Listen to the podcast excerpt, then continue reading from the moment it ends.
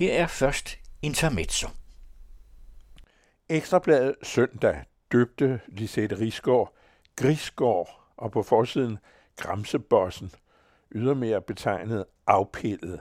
Så var der ikke mere at komme efter. Som bekendt trak den hidtil magtfulde FH-formand sig så tilbage fra sin post. Løbet var kørt, hvilket på baggrund af de mange fagforbunds afskrivninger af deres valgte boss var forståeligt. Næppe nogen i fagbevægelsens historie har mistet tilliden så hurtigt og så brutalt. Lisette Rigsgaards brøde består ved sene festlige sammenkomster, måske også lidt før, i til synligheden have drukket for meget og i øvrigt derfor optrådt uforenig med FH Standard og kodex. Aldrende magthaver og andre af begge køn rager ganske enkelt ikke unge mænd, skråstreg kvinder bag i, eller klapper dem sammensteds, eller danser kropsligt tæt, medmindre dansepartneren insisterer. Codex er nu lige så lidt som Codex hos Lars Lykkes for tiden martrede en moderater ristet i runer herfra og dertil, og sagen er klar. Sagen er sjældent særlig klar. Morten Messerschmidt, DF, mente, at man som formand ikke behøver at vide, hvor grænserne går. Som DF-formanden sagde i radioen, er det ligesom færdselsloven. Man ved, at man skal holde for rødt. Det behøver man hverken som menneske eller partileder minde sig selv og andre om hele tiden. Det er noget, man bare gør.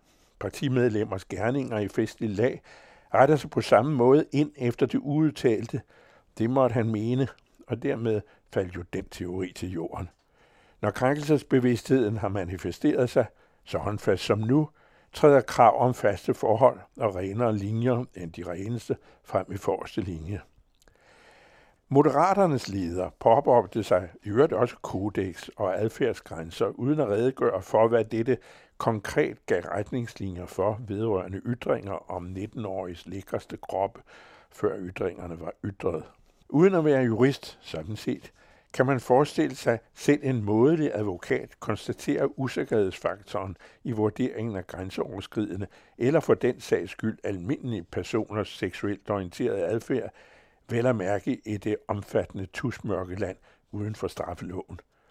Nu overlades forløbet i FH til en af disse års foretrukne kriseløsningsmodeller, advokatundersøgelsen.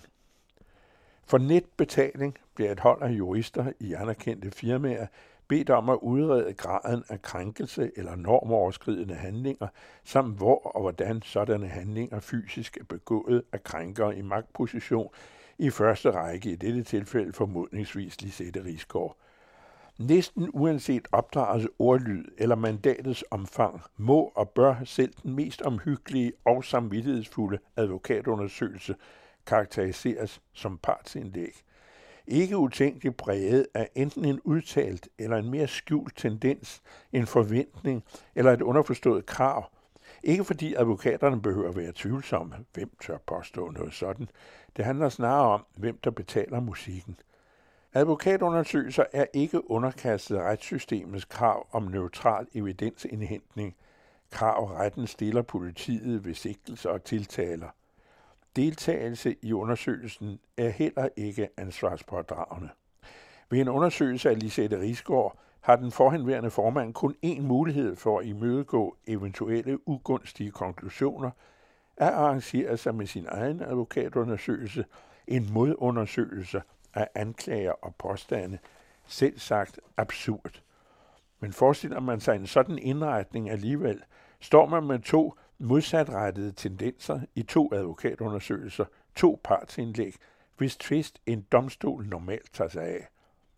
Så frem man vurderer, at eksformanden har forbrudt sig kontraktligt eller ligefrem kriminelt, står det retslige system til rådighed med dets sandhedskrav til vidneforklaringer, og at parterne forsvarligt underbygger beskyldninger, modbeskyldninger, spørgsmål og svar ved dokumenterende fremlæggelse af indicier, beviser og en sammenhængende procedure til sidst. Med andre ord, ung mand påstår hånd på røv og støttes af vidne. Advokatundersøgelsen noterer hånd på røv i papirlaget. I retten så tiltales advokat i midlertid tvivl, hvorvidt hånd på røv kunne opfattes som røv på hånd, og ikke i papirlaget, men ved hæve sænkebord. Retten fordrer bevis på påstand. Dertil kommer vidnet, hvis udsagn retligt efterprøves, om vidne var langt fra eller tæt på begivenheden, om vidne var beruset eller har haft interesse i at fremstille forløbet ufordelagtigt for krænker. Dermed er ikke sagt, at et traditionelt retsforløb i forhold til advokatundersøgelser er ufejlbarligt, men retten har i det mindste forpligtelse til at forsøge at få den blindede neutrale justitias vægtskål til at tippe korrekt efter bevisernes byrde, eller forblive i balance, eller tippe den anden vej. Advokatundersøgelser er et dovent nervøst embedsværk, en ængstelig institution, eller her en kriseramt bevægelses simple ansvarsfralæggelse, samt sikkerhedsstillelse for sig selv, finansieret af et betalende bagland, i dette tilfælde fagforeningsmedlemmerne. Det kan gå hen og blive krænkende. I hørte Intermezzo med Geomets, som hver uge kan høres her på den anden radio, og dertil læses i information om fredagen.